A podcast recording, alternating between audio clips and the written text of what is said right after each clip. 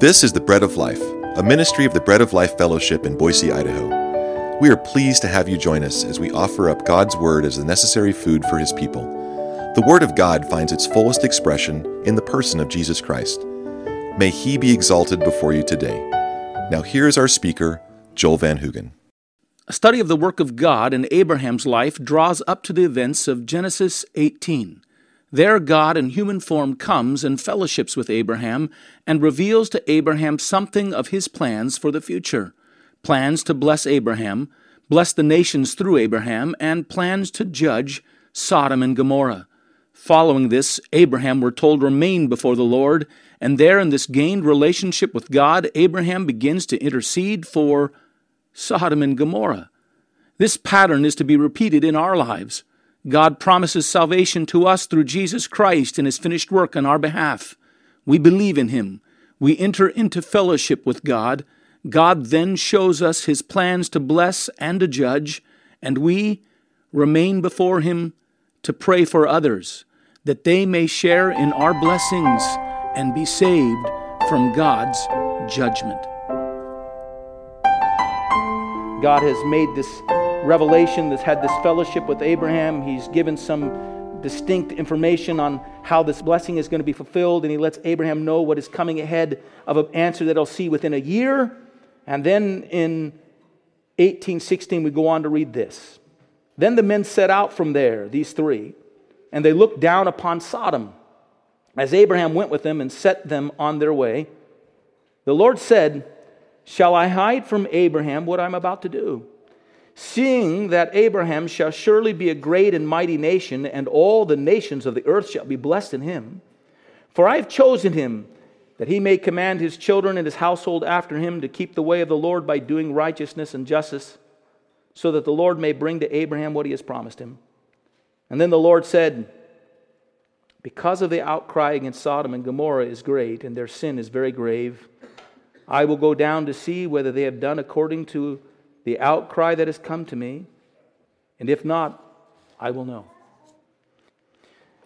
God, in this passage here, let's follow the progression here, in these verses, reiterates the promise to bless Abraham and through him to bless all the nations of the earth.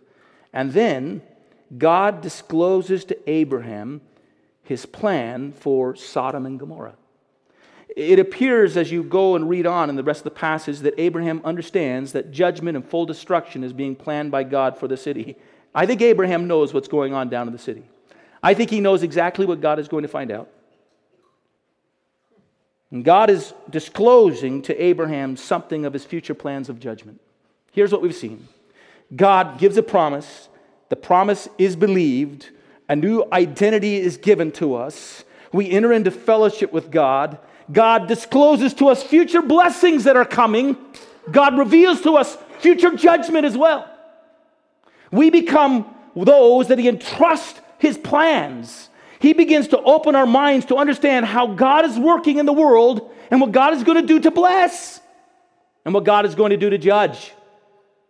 He makes these things known to His children, to those who are in fellowship with Him, to those who have been brought in fellowship with Him by being given a new identity, to those who have been given an identity because they have believed and trusted by faith in the salvation that He's promised to us through Jesus Christ. With our new identities, God begins to open up to our hearts and minds to comprehend His Word, and in that Word He begins to unfold to us something of His plans for the future. And He has plans to bless the nations, and He has plans to judge the nations as well. We look forward to those blessings. We look forward to the day when Christ will come again. We look forward to a second coming. And we look forward to the day when those of every tongue and every tribe and every nation will gather before the throne of God. And we will all together with them cast our crowns at the feet of our Savior, saying, "Worthy are you, O Lord, our God, to receive glory and honor and power, for you have created all things, and by your will they exist and were created." We look forward to the day when we will, with every member of every tongue and every tribe, come before the Lord and bless Him for the salvation that is ours through the Lamb. And we'll sing the song of the Lamb. Revelation tells us in chapter 5 that we will say, "Worthy is the Lamb who was slain to receive power and wealth and wisdom and might and honor and glory and blessing and honor and glory and might forever and ever." It's going to be our song to sing. It's going to be our song of triumph and exaltation when God has demonstrated His ability to sweep in before Him all things into complete and perfect justice and righteousness. And God will have brought an end of all things in perfect execution of judgment. And God will have poured out on all the remainder His perfect blessing. God has let us know of the blessing that's to come. "I go to prepare a place for you, that where I am, there you may be also. If I leave you, I will come again." God has made us known of these wonderful promises to bless us. But God has also let us know of the future judgment that's coming upon the earth. 2 Thessalonians chapter 1, verses 8 through 9, we're told that Christ will return with His angels in flaming fire, inflicting vengeance upon all who do not know God and will not obey the gospel of our Lord Jesus Christ. These will suffer punishment of eternal destruction away from the presence of the Lord and from the glory of His might. Oh, we'll remain in His presence who have been faithful and true to the end, and we will be ones who will enjoy the glory of His might, and we'll sing it just as we've told. We'll hymn it. It'll be our song of exaltation. But many others will be removed in judgment away from that place of glory and blessing. Peter tells us in 2 Peter 3:10 that the day of the Lord is going to come like a thief, and the heavens will then pass away with a roar, and the heavenly bodies will be burned up and dissolved, and the earth and the works that are done in them will be exposed. It's the idea of a catastrophic and a universal flame of judgment that will reveal all the sinful works that have been accumulated by all of humanity in a searching fire. And after all these things have been exposed for a final and ultimate judgment, what will remain after these fires of judgment, Peter tells us, is a new heaven and a new earth in which righteousness dwells forever. Blessings for the children of faith in God's good news of salvation through God's Son and God's seed, Jesus Christ. Judgment for all the rest who exist outside the bounds of that good news and refuse to enter into it. God will judge them. They will suffer unendingly from His presence. We will enjoy forever His blessing. God reveals this to us. God makes this known to His children.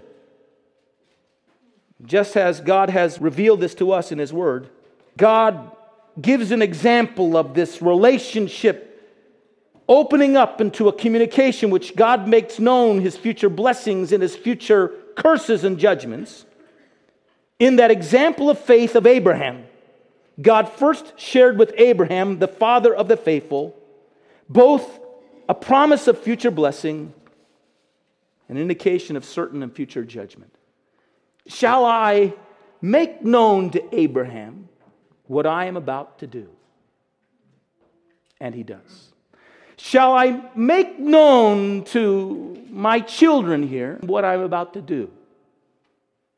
And God does. He reveals these things to us.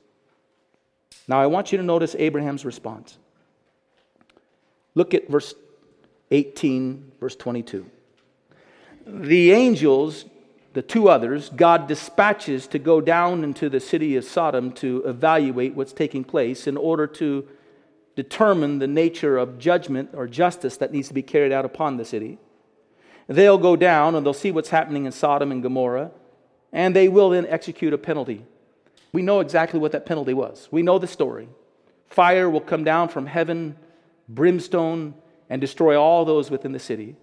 But now as they go to carry out their investigation, Abraham, knowing what it is they're going to find down there, we simply read this: Abraham still stood before the Lord. Abraham still stood before the Lord. God, having made clear both a future blessing and curses to Abraham, God having revealed to Abraham something of the good and of the bad, of the promised peace and of the promised punishment, God revealing this to Abraham does not leave Abraham. Abraham's name and identity has changed, and now he is before God to live out a proper response in that identity, he's been blessed to be a blessing. And God remains before him. And the fellowship that he has with God continues. And in that fellowship, we find Abraham, in essence, praying to God. What we have going on from this passage is an act of intercession. Abraham stands before the Lord in prayer. And the same construction where it says here, Abraham stood before the Lord, actually is used in Jeremiah chapter 18:20. Many years after this, Jeremiah is the one who stands before God, and now Jeremiah is interceding for the people of Judah, the nation of Israel. And Jeremiah there says in 18:20 to the Lord, "Remember how I stood before you to speak good for them and to turn away your wrath from them." That's exactly what Abraham's going to be doing here. He's standing before the Lord to represent good for the people of Sodom and Gomorrah and to turn away God's wrath from them. And as Jeremiah was interceding God's best for those individuals, Abraham is doing the same. And so what follows is a conversation that Abraham has prayerfully before God. And you'll recall it. God, would you sweep away the righteous with the wicked? Lord, if there are 50 righteous in the city of Sodom and Gomorrah, will you not spare the whole city for the sake of the 50? Now, what you see in that is that Abraham is not simply interceding for the 50, the hypothetical 50. Abraham is interceding for a protection and a rescue from wrath and judgment, a temporary stay in God's execution of wrath for the whole city. God, if 50, and God concedes for 50 he will. God, if 50, then why not 40? God, if 40, then why not 30? God, if 30, then why not 20? God, please be patient with me. If not 20, why not 10 if there are 10 righteous men? Can you not spare the city? Well, that's not the purpose of our time here, is not to evaluate and break down exactly how it was that Abraham interceded. But what I want you to see is what the promise that Abraham received by faith, and out of the fellowship that he entered into through that faith, what that promise received and that fellowship enjoined produced in Abraham and from his life. He has a new identity. He has fellowship with God.